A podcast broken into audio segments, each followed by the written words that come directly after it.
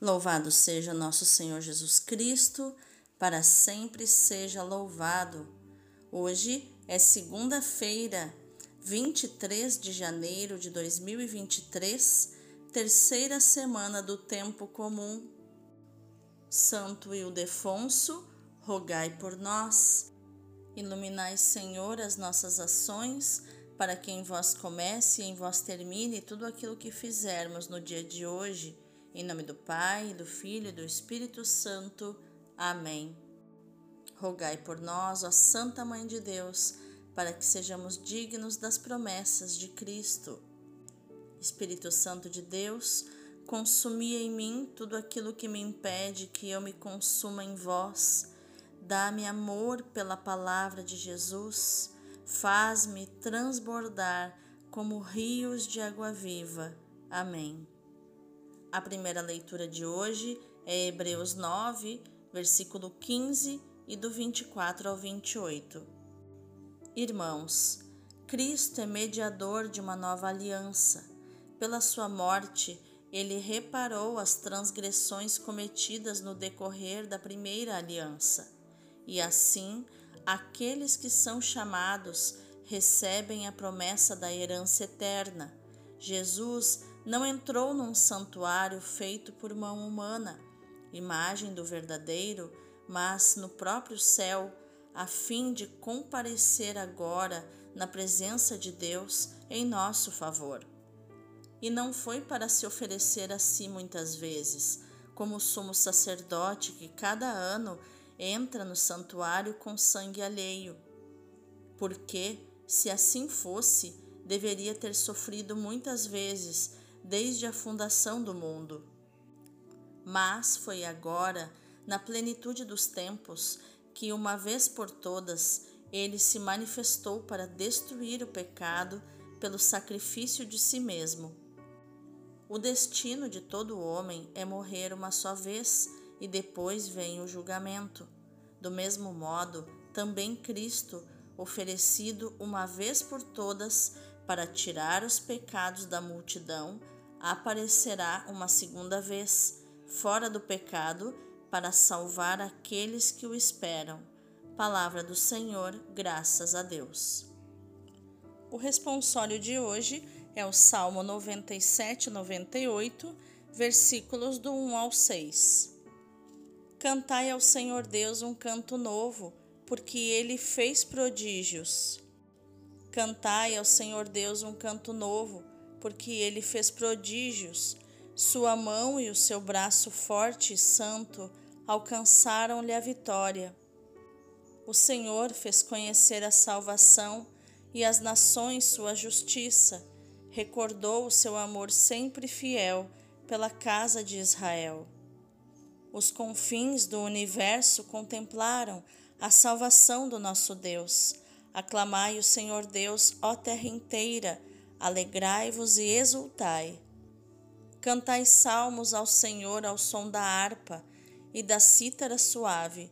Aclamai com os clarins e as trombetas ao Senhor, o nosso Rei. Cantai ao Senhor Deus um canto novo, porque ele fez prodígios. Aleluia, aleluia, aleluia. Jesus Cristo Salvador destruiu o mal e a morte fez brilhar pelo Evangelho a luz e a vida imperecíveis.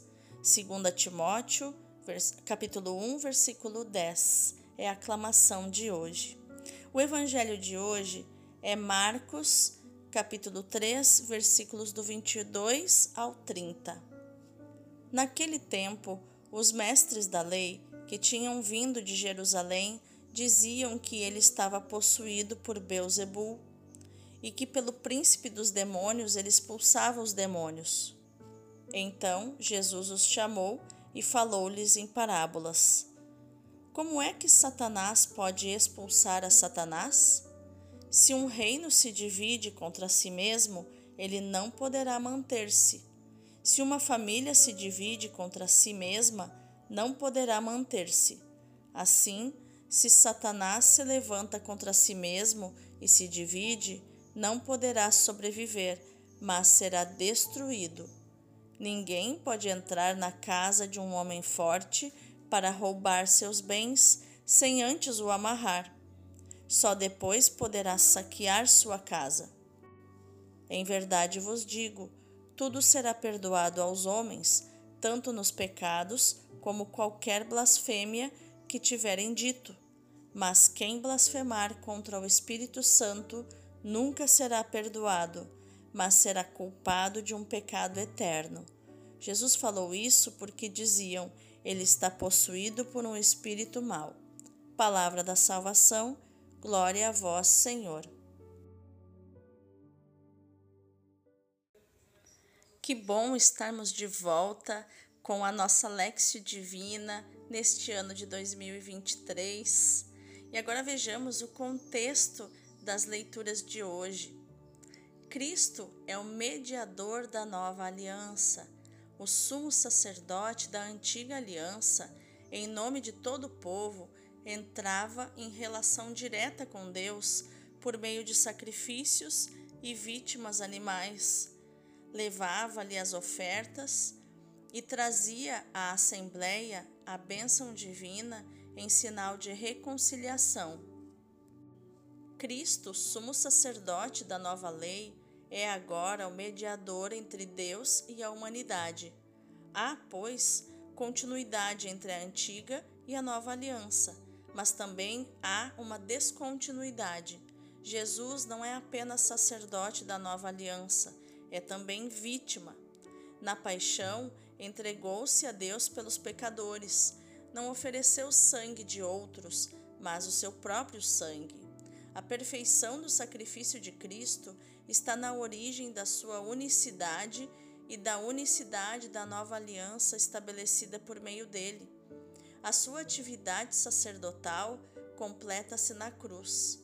Na ascensão, entra no Santo dos Santos, que não é um templo construído por mãos humanas, mas o próprio céu, e lá permanece Cordeiro imolado, mas de pé diante de Deus para interceder por nós, como está em Apocalipse 5, 6.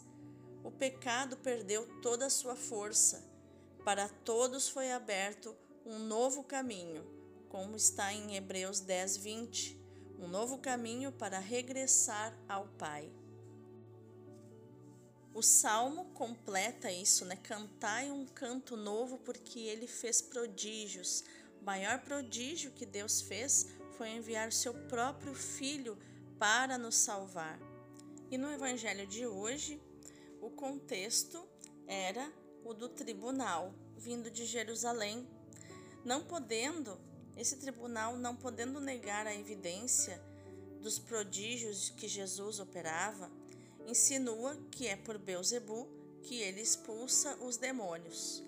Jesus enfrenta decidida e corajosamente os seus caluniadores, ainda que em parábolas para os refutar. Evidencia as suas contradições.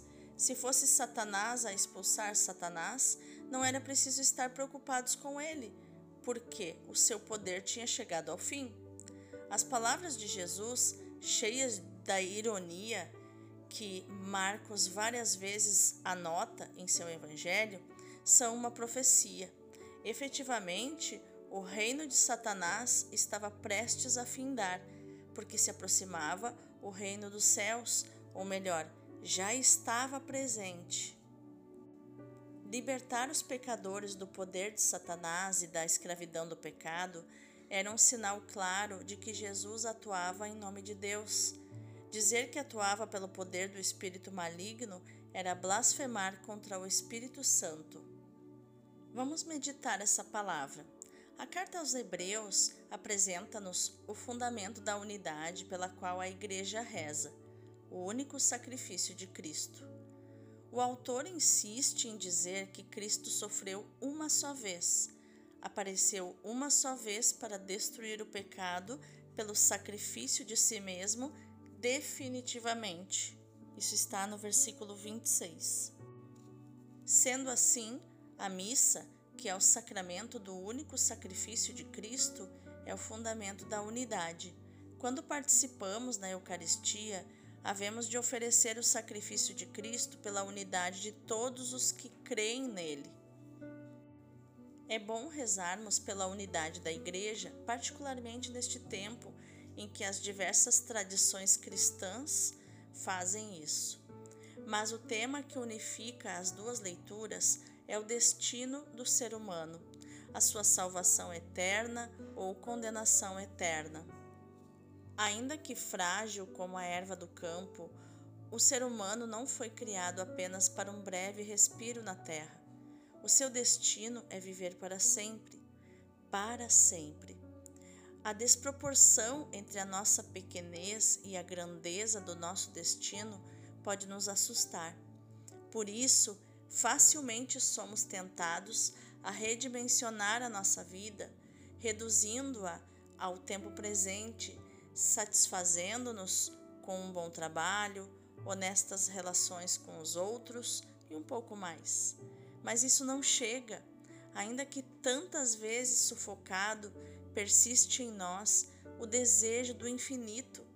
O Espírito que habita em nós clama que fomos feitos para um amor sem medida, sem fim. O ser humano está realmente condenado à santidade ou ao desespero. Mas o que é a santidade? O Evangelho nos diz, de modo muito simples, que ela é comunhão com Jesus. Então tudo muda de figura. Quando rezo, estou com Jesus diante do Pai para adorar, interceder, dar graças. Quando trabalho, estou com Jesus ao serviço do meu próximo. Quando sofro, participo na paixão de Jesus para a salvação do mundo. Quando chega para mim a hora da morte, estou unido à morte redentora de Cristo.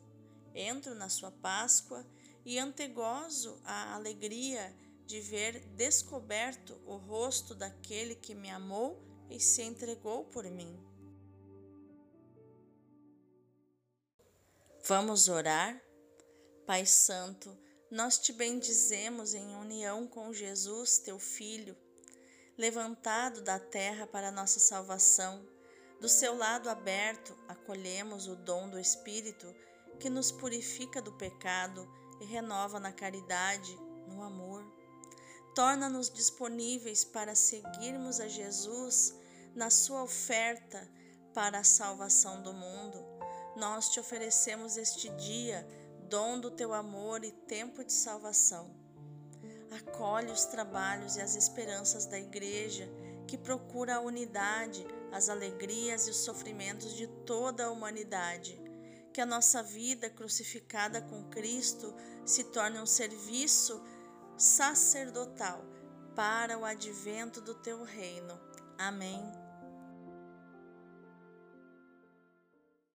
Vamos contemplar essa palavra de hoje. O espírito de doçura é o verdadeiro espírito dos discípulos de Jesus Cristo. Não é Deus todo amor? Deus Pai é o Pai das misericórdias. Deus Filho nomeia-se a si mesmo um cordeiro. Deus Espírito Santo mostrou-se sob a forma de uma pomba, que é a própria mansidão. Se houvesse alguma coisa melhor, nosso Senhor nos teria dito. Mas nos dá apenas duas lições para nós aprendermos dele: a mansidão e a humildade de coração. A mansidão é como o perfume da vida de nosso Senhor. Foi submetido a muitas contradições, críticas, murmurações. Foi olhado como um impostor, como um sedicioso, um samaritano, um possesso do demônio. Tomaram pedras para o apedrejarem. Tudo suportou com mansidão e de alma em paz. A doçura oferece um grande império sobre o coração dos seres humanos. Felizes os homens mansos, possuirão a terra, isto é, serão os senhores dos corações e todas as vontades estarão nas suas mãos. O patriarca José, ao enviar os seus irmãos do Egito até a casa de seu pai, deu-lhes apenas este aviso: Não vos enfureçais pelo caminho.